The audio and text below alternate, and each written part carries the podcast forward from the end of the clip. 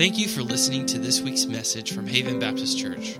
Our prayer is that God would use what you are about to hear to help you grow into a totally committed follower of Jesus Christ. Nehemiah chapter 2 this morning, page 429, if you're using the Bibles that are provided there by the church under the seats in front of you. And we're studying Nehemiah. We're returning to our study and about people that God uses. Now, for those who hadn't been here or you're new, or maybe you hadn't been in a while, Nehemiah is a cupbearer to the king of Persia. He's a Jew, but he's there. The Jews are under captivity, and he's the cupbearer to the king, and he really has a pretty good situation. But he hears about the trouble in Jerusalem. The city had been destroyed 140 years before, and the walls were still down. The city was in disgrace. The people of God were in distress and reproach, and it was just a terrible situation. And on top of all that, that caused God's name to be dishonored. And by the way, when God's people are in a terrible situation because they disobey God, God's name is dishonored still by that. And that is what was going on. And so Nehemiah gets a burden for this, and he knows he has to do something about it. So the ultimate end of Nehemiah's story is that he goes back to Jerusalem, and he leads the people to rebuild that wall, and ultimately to be part of restoring that city for God's glory.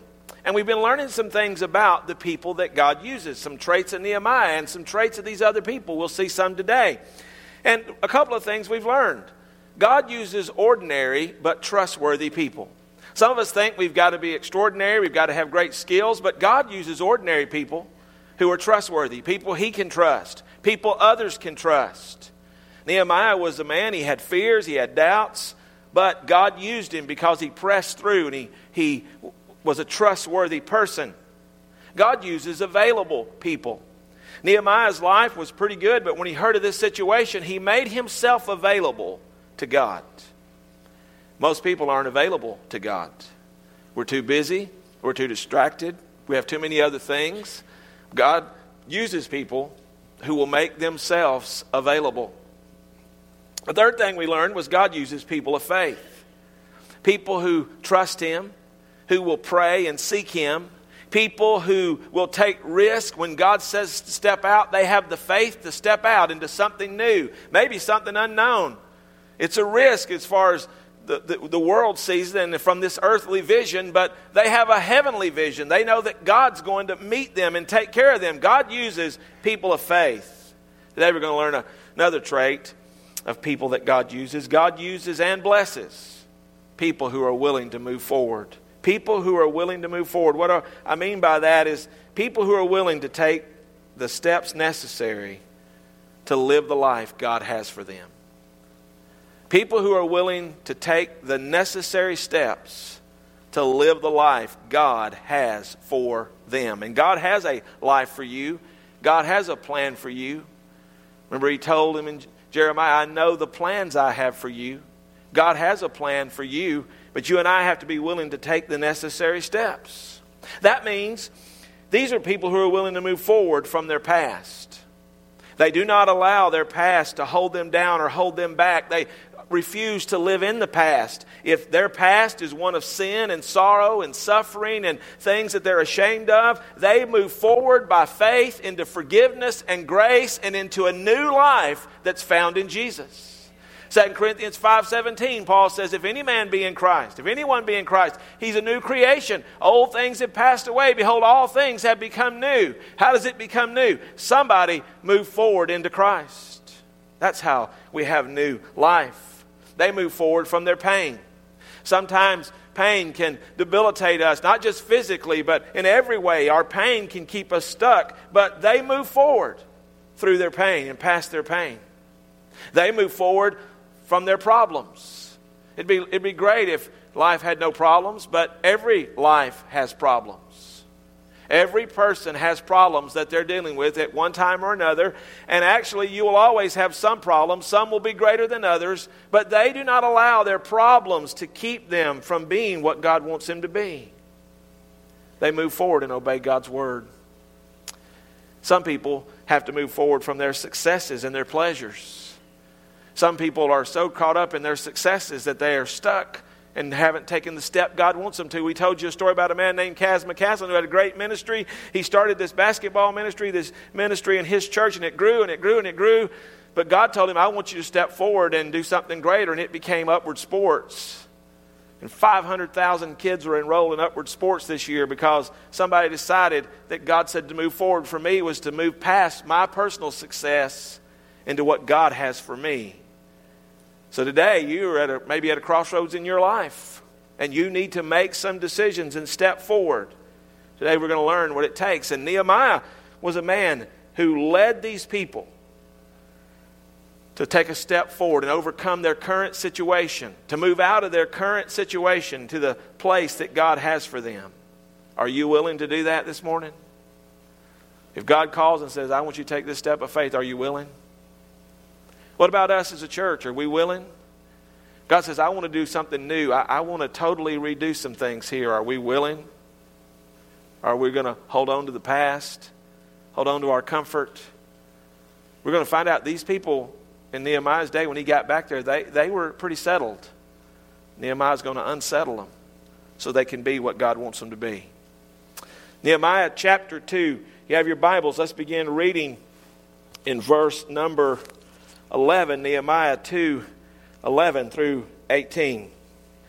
So I came to Jerusalem and was there 3 days. Then I arose in the night, I and a few men with me. I told no one what my God had put in my heart to do at Jerusalem, nor was there any animal with me except the one on which I rode. And I went out by night through the valley gate to the serpent well and the refuge gate, and viewed the walls of Jerusalem which were broken down, and its gates which were burned with fire. Then I went on to the fountain gate and to the king's pool, but there was no room for the animal under me to pass. So I went up in the night by the valley and viewed the wall. Then I turned back and entered by the valley gate, and so returned. And the officials did not know where I had gone or what I had done. I had not yet told the Jews, the priests, the nobles, the officials, or the others who did the work. Then I said to them, you see the distress that we are in? How Jerusalem lies waste and its gates are burned with fire. Come and let us build the wall of Jerusalem that we may no longer be a reproach. And I told them of the hand of my God which had been good upon me, and also of the king's words that he had spoken to me. So they said, let us rise up and build. Then they set their hands to this good work. May God bless the reading and the hearing of his perfect an infallible word. Amen. So how do we move forward? How do we move forward? And what's it going to take? Well, two things I want to show you from this text. People who move forward are people who face up. People who face up. Nehemiah travels back somewhere between 800 and 900 miles from Persia to Jerusalem. Now that was probably a 2-month journey for Nehemiah. Can you imagine? They would travel several days. They'd have to rest a day because they were on animals. It took him roughly 2 months is what scholars say. And when he gets there, the first thing he does is, he rests. He tells us he was there for 3 days. And then he arose and began his private investigation of what was going on. He had been told of how bad things were, but after his 3 days of resting, he goes out at night and he inspects the whole situation. And then he gives us really a detailed account of the route that he took. And if we were really aware of the geography of that time, we would know the direction that he went. He went to this gate first, and we could just trace him, and he's laying that out historically so people can see the route that he took. But when he gets there and he says the walls were so burned with fire, the gates were burned with fire, and there was so much rubbish, it got to the point my animal could not even travel under me. It was so bad. Now, he kept what he was doing to himself. Here's a good lesson, because he didn't want to tell the wrong person who might sabotage his effort. You know, loose lips sink ships. And the Bible says in Ecclesiastes 3:7, there's a time to keep silence and a time to speak. Nehemiah knew the time, and he didn't tell anyone. What was Nehemiah doing? He was facing up to what was facing him. He knew God had sent him to go back there and do it, so he looks things over. He's facing up to what's facing him. And then he gathers the people together, which wouldn't have been very hard to do. Nehemiah shows up. He's got an entourage from the king. He comes to town. Everybody would have noticed him. You know how it is in your neighborhood. Somebody new comes into town, the neighbors all notice, the people whose noses stick out their windows. You know that. And so all the nosy people knew Nehemiah was in town. And then they gossip, of course, nosy people. So they told everybody. Nehemiah knew that everybody knew he was there. So he goes out at night.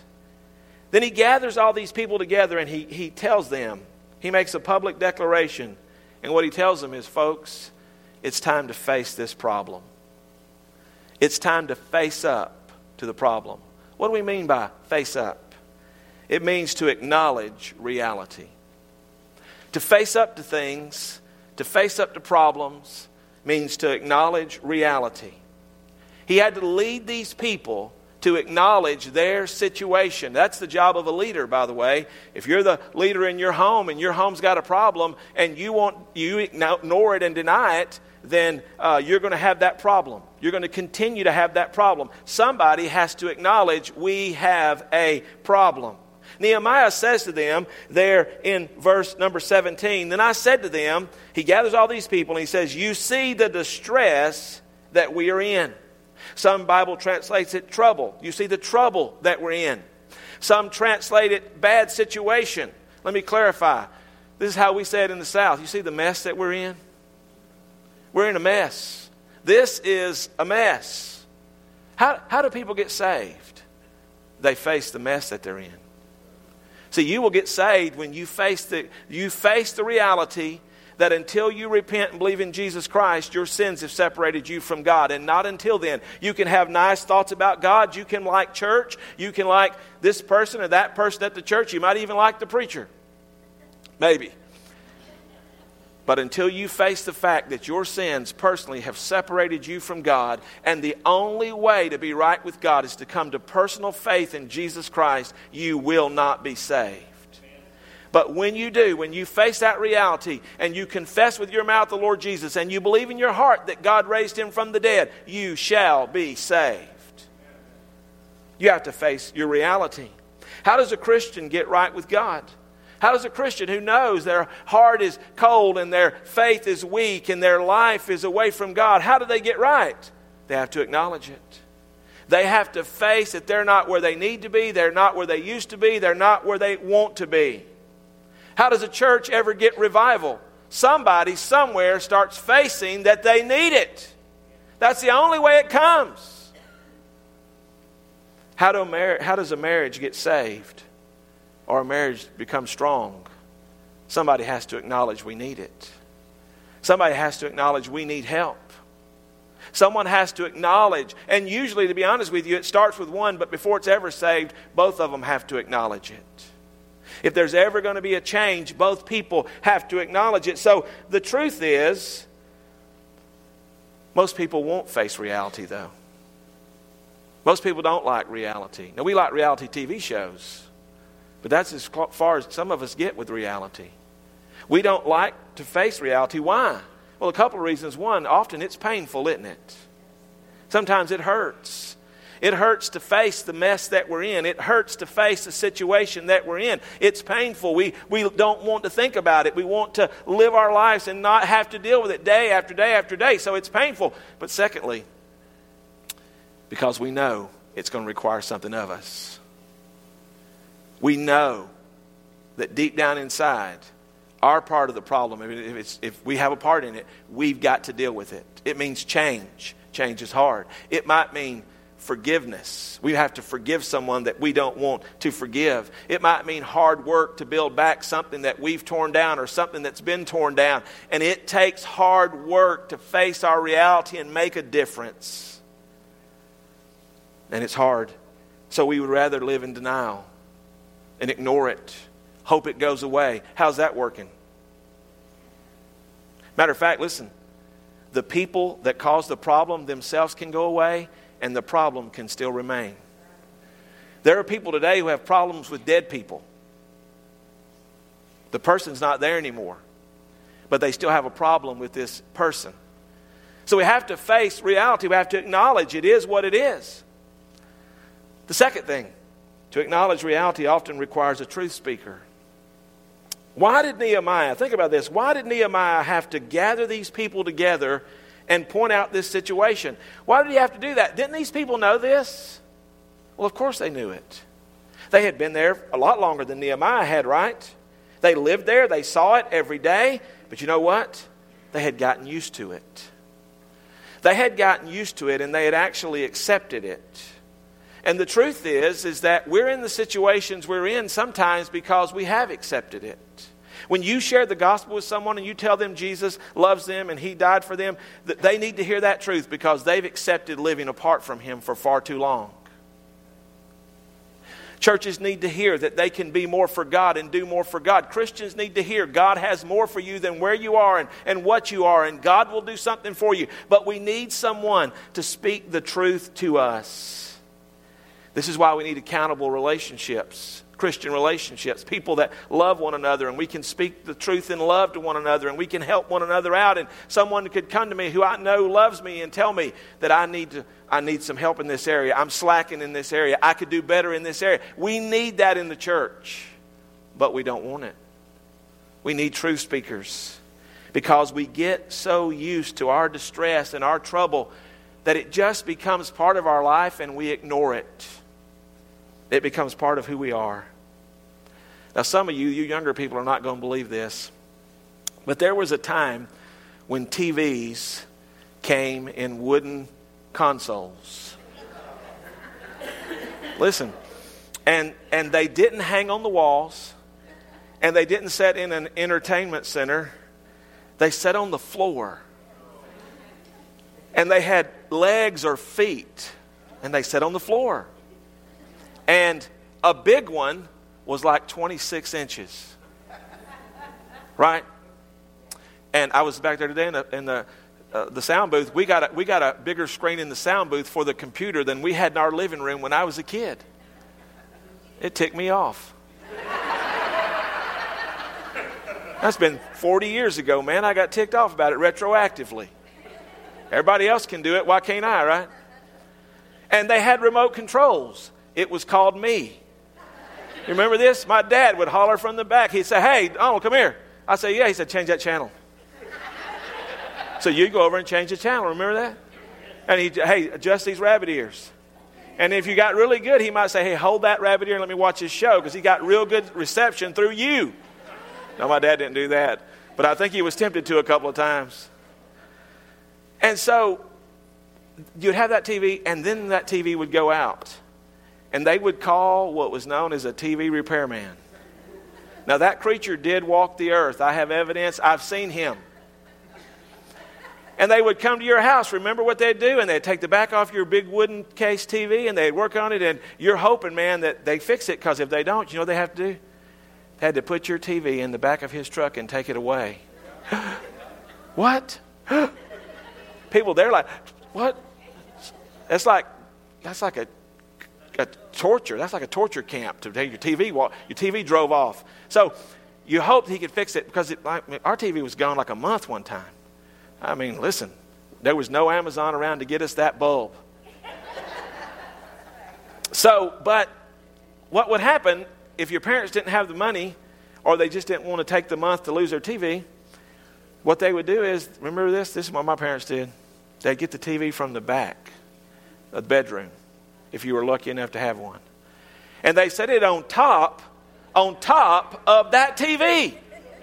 Now, some of you millennials are like, "Good night, man. A TV's that thick. How do you set something on top of it?" No, this thing was this big, man. Listen, I think people have actually used their TVs for caskets later on. They just took the center out and just used that thing. They were so big, remember?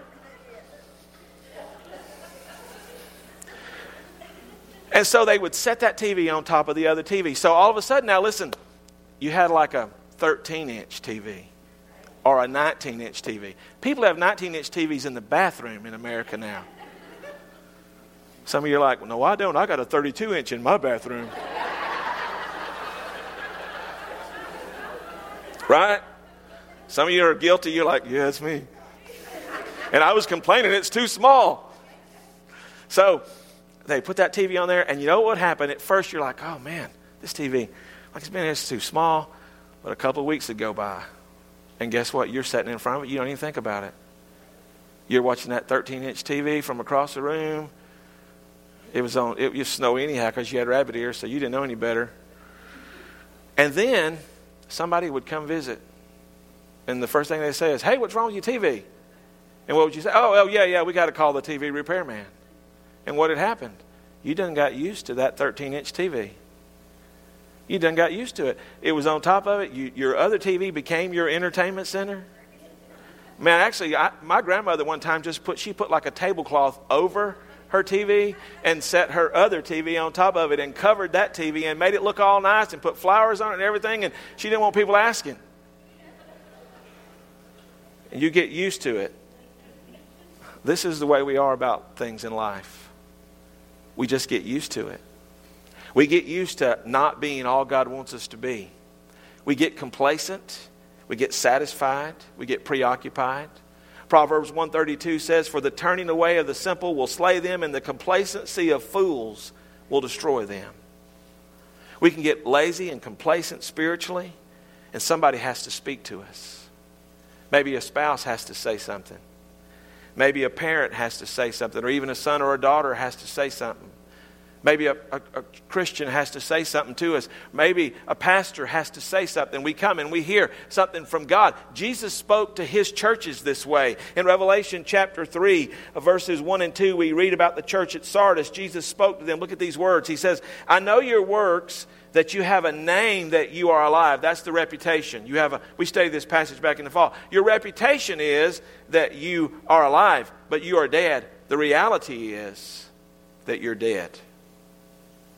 This is him speaking clearly to these people. Everybody thinks you're alive, but here's the real deal. You're dead. Be watchful and strengthen the things which remain and that are ready to die. That's the remedy. Do something with what I'm telling you, because I've not found your works perfect before God. Before anything changes, we have to face reality, and oftentimes we need someone to say, this isn't right, this isn't good, we have to do better. We have to change. Folks, you can move forward by faith into what God has for you.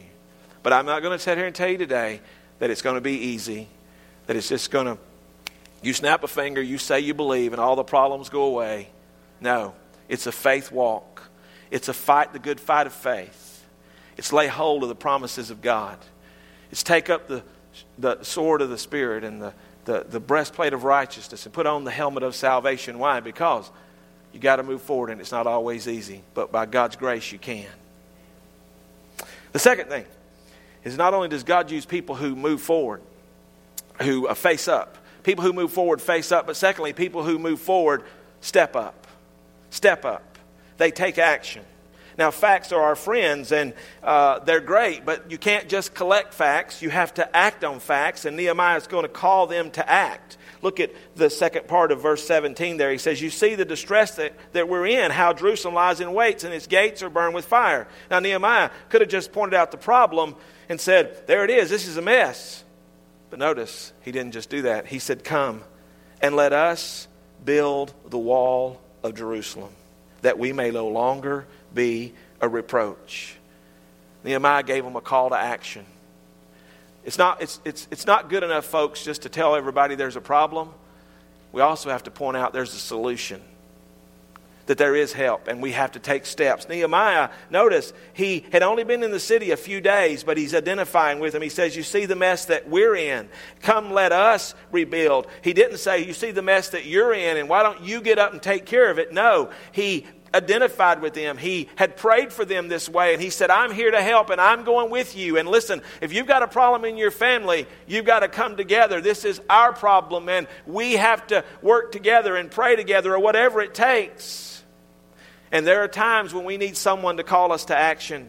We need preachers in America today to stand up and call the church to action, that are afraid that if we preach too hard or we point out too clearly things, that people will leave and people won't come back. And we need one who will call us to repent and seek the Lord. We need people who believe the Word of God, preachers who believe that God can make a difference through His Word. 2 Timothy 4:2 says, preach the Word, be ready in season and out of season. That means when it's popular and when it's not popular, when it's convenient and when it's inconvenient. Timothy, be ready. When they're applauding you or when they're firing you, preach it. Convince, rebuke, exhort with all patience, long-suffering, and teaching. Convince, rebuke, exhort. We need preachers who will stand and call us to get up and act for God. We need brothers and sisters and others around us who will call us. And the church is so afraid to exhort one another on to love and good works. We're so afraid to challenge one another and say, let's step up. We can do better. We can do more for God. We can grow closer to God. We can grow closer to one another. And we're so afraid to do that. There's a story in the Old Testament. There was a famine in the land. And the Syrians had taken the city of Jerusalem, and there were some men, they were leprous men, and they were about to die of starvation. And so they said, listen, we might as well do something about this. And the Bible says this, now there were 4 leprous men at the entrance of the gate, and they said to one another, why are we sitting here until we die? They looked at one another and said, listen, why are we just sitting here till we die? Listen, you could put this over most churches. Why are we sitting here till we die? You know what they did? They said, listen, if we go to the Syrians and they kill us, we're going to die. If we sit here, we're going to die. So let's just go, and maybe they'll take us captive and they'll feed us. Well, you know what God did? They went into that city. God sent a spirit of fear upon the Syrians. They left everything in the camp, food, all the equipment, everything, and those men got all of that. Why sit here till we die? The church needs people to look at one another and say, why sit here till we die? Why do we spend all our time entertaining ourselves till we die? Let's get busy about serving Jesus. I told you a few weeks ago about my wife. When I told her I was called to preach, and I'm sure you're going to remember this, and I'm sure those of you who went and reminded her that I said that, thank you very much. She needed to know that, you know, that she told me when I told her I was called to preach, she told me I was crazy, and rolled over and went back to sleep. And then she drug her heels later on when I was going forward to be called to preach. Well, a few years later, 4 or 5 years later, God had called me to go to school. God had called me. I knew clearly God had called me to pack my family and leave and go to school, take my family to, and tell me where to go. He showed me where to go, the Baptist College of Florida in Graceville, Florida, to take my family and go. And so we were in the preparation of that, and some churches in the local community started calling me, want me to preach. They were without a pastor. And these churches were what's known as bivocational churches. The pastor has a job, and he also pastors the church. They're not part-time churches. They're bivocational. And did you know there's more Southern Baptist churches that have bivocational pastors than have full-time pastors? So they work and they pastor, and there were several churches calling me, and I got to thinking, well, you know, I could go to school. At that time, it would have been distance learning. I probably would have actually had to write the stuff, not type it on a computer. It wasn't as, the internet wasn't, I wasn't using it as much. And so I started thinking about that, and some of these churches were talking to me about coming to be their pastor, and I was looking for an easy way out because it was hard to move your family. I didn't have any money. Didn't have a place to live, didn't have a job. That's just how God wants it, by the way. Listen, if you're facing something that's really hard, you say, there's no way. That just may be exactly what God wants. If you've got it all taken care of, it may be your will, not His. So I was talking to my wife about it, and she looked at me and said, you're just settling. You're just settling for less. You know what God's called you to do. She spoke the truth to me. She called me to action. And to be honest with you, that was hard on her. But she spoke the truth, and that's the reason I moved forward, because she spoke the truth into my life. She called me to action, a truth speaker. We need them, and we need to be called to action. There's also Nehemiah, not only called them to action, but the casting of vision. He says to them, come, let us build the wall of Jerusalem, that we may no longer be a reproach. They and their city was a reproach to God, to His name, and to His glory. But Nehemiah knew something. He knew his vision was from God, but he also knew this, that he couldn't do it alone.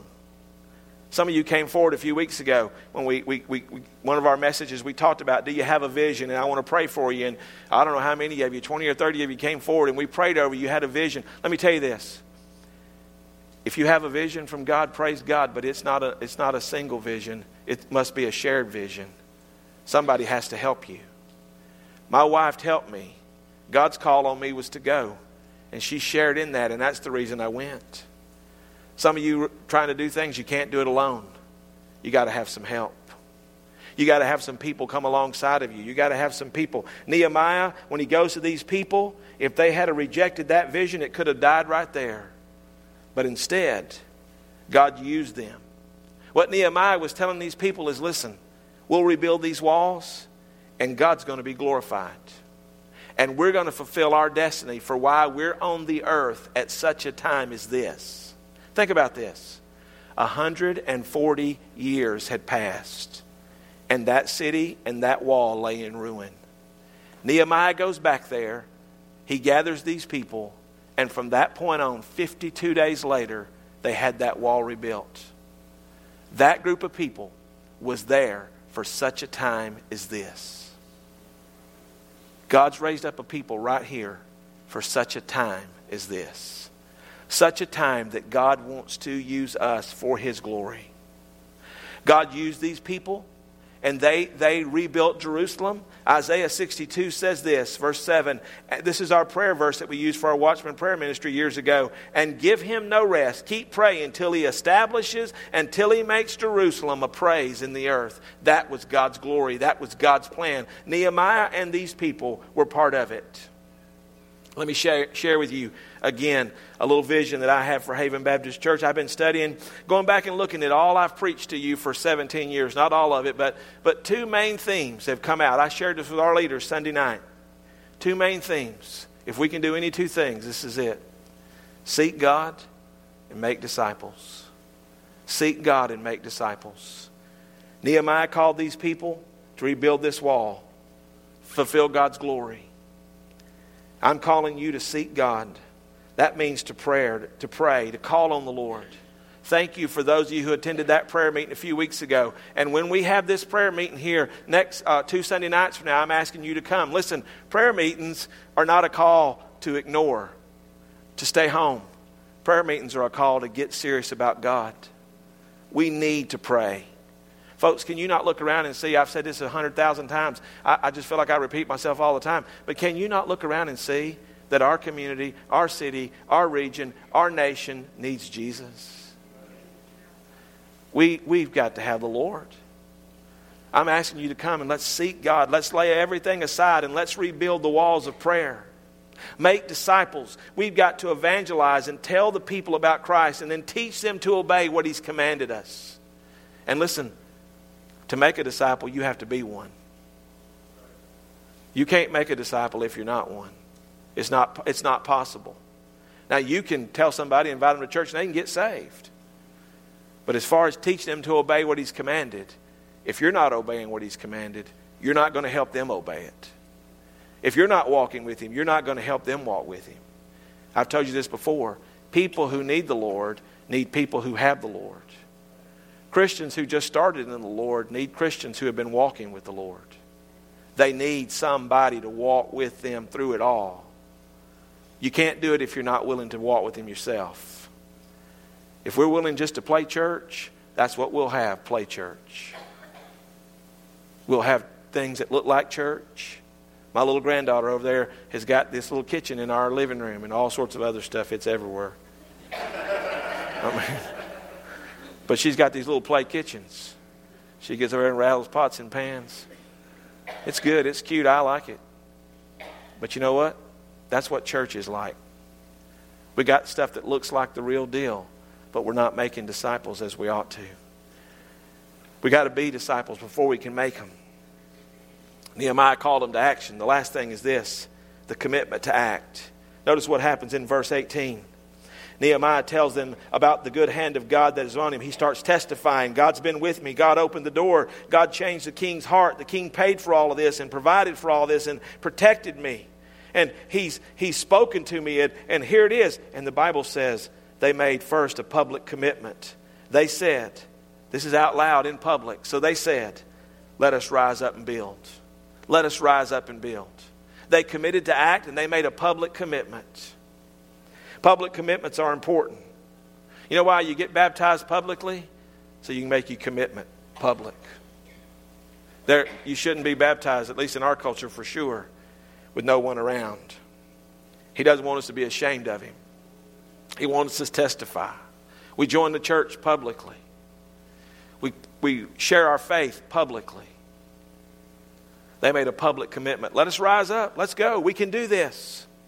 And then they made a practical commitment. Verse 18 says, and they set their hands to this good work.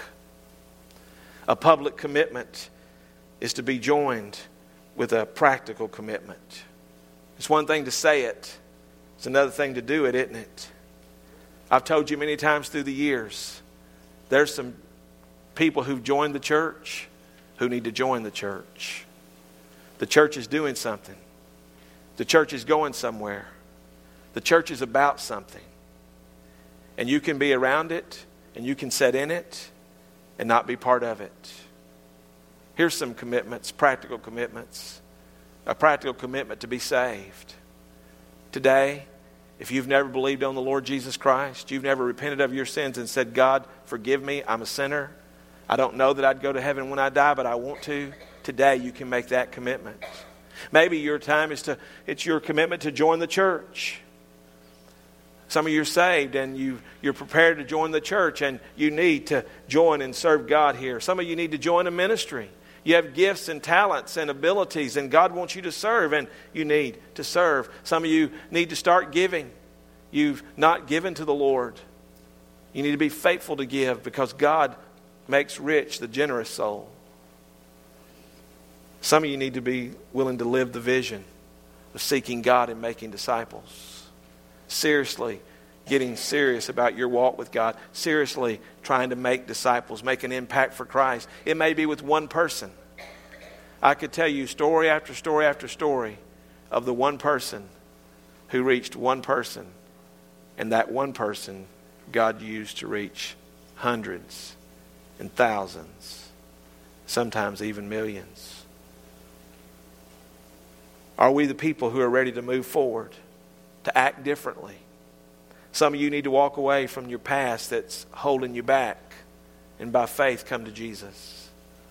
Some of you need to take the step of faith to overcome your problems and your pain and seek the Lord. Today, you're ready to move forward. In whatever area of your life it is, our God is able to help you and meet you.